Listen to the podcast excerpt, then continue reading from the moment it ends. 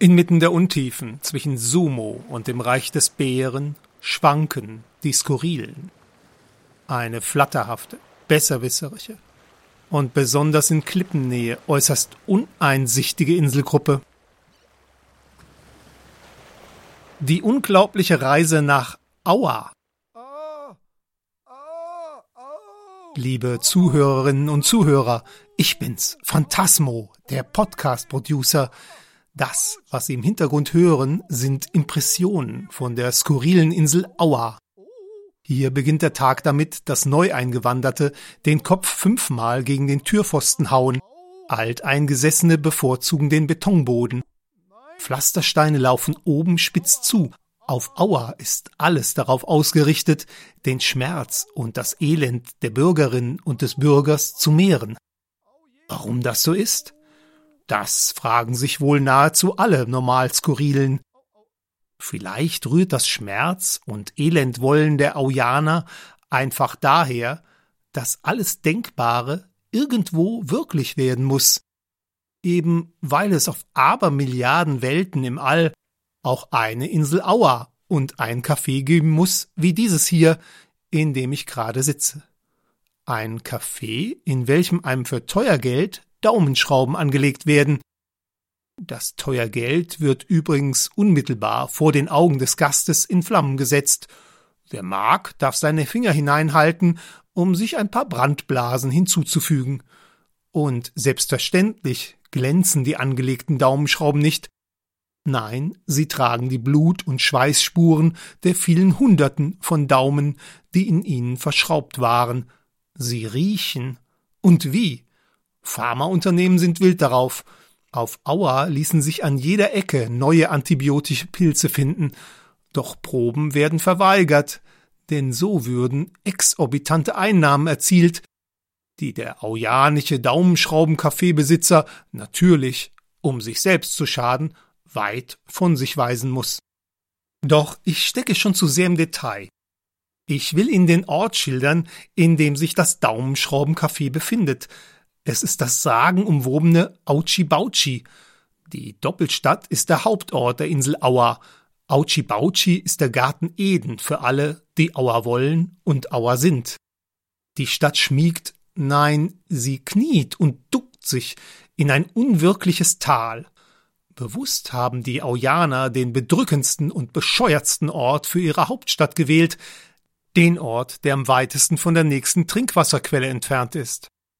Die Einwohner von Auchi Bauchi marschieren zehn Kilometer, bis sie das braune, gallig schmeckende Wasser dieser einzigen Quelle schöpfen können.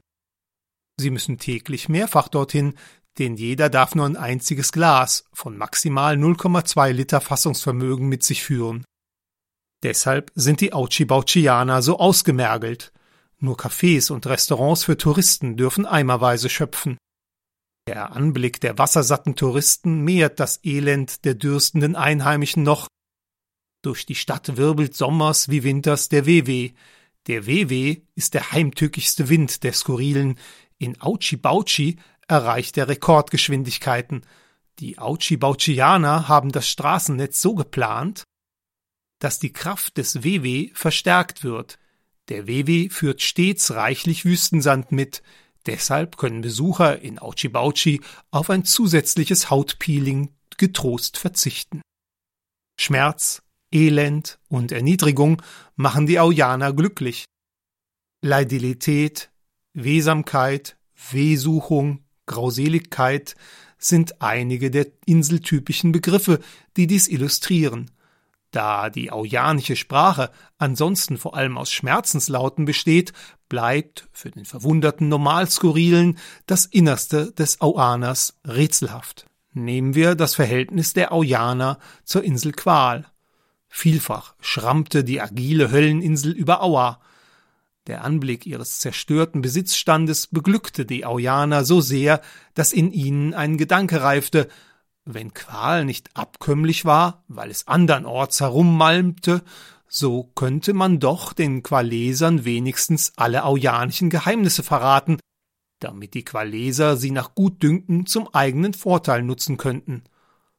Aua, sagten die Qualeser, und Autsch, sagten die anderen Skurrilen, als sie davon erfuhren. Die Aujaner schrieben tonnenweise Briefe nach Qual. Der Erfolg war riesig. Die aujanischen Geheimnisse machten die qualesischen Konzerne immer reicher und mächtiger. Doch schon meckerten die Qualeser, die aujanische Briefflut verstopfte die qualesische Post. Und aufmachen und lesen müsse man die Briefe, eine Zumutung für die qualesischen Praktikanten. Manche Sachverhalte würden auch doppelt und dreifach gemeldet.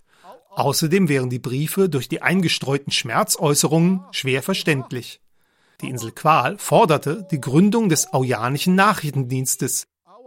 Dieser hätte die leidvolle Aufgabe, alle Geheimnisse der Aujaner zu sammeln und zu katalogisieren, um sie sodann nach Wichtigkeit und Dringlichkeit sortiert an die jeweils passenden qualesischen Konzerne, Spekulanten und Erpresser weiterzuleiten. Aua ja und aua yes, sagten die Aujaner, dass wir da nicht selbst drauf gekommen sind, Erst lassen wir uns vom eigenen Geheimdienst ausspionieren und verraten, und dann bezahlen wir ihn auch noch. Das ist sowas von voll Aua. Aua wow. Es entstand der Aujanische Nachrichtendienst, der AND. Und als kleine Aufmerksamkeit bekommt dessen Chef vom qualesischen Gesandten an jedem Monatsbeginn 99 Backpfeifen. Aua. Das aujanische Gemeinwesen gilt übrigens für manche in den Weiten des Universums als Idealstaat. So hat der Botschafter von Cassiopeia seinen Hauptsitz hier und nicht am Bölker Raumhafen. Über mir schwebt gerade ein Raumfalter aus dem Sternbild des debilen Bären. Gut möglich, dass schon bald auf den vielen hundert besiedelten Welten dieser Planetenföderation eigene Geheimdienste nach dem Vorbild von Auer entstehen. Die Skurrilen verabschieden sich mit einem großen Autsch von den Aujanern. Unseren normal skurrilen Hörerinnen und Hörern wünschen wir skurrilen Tag.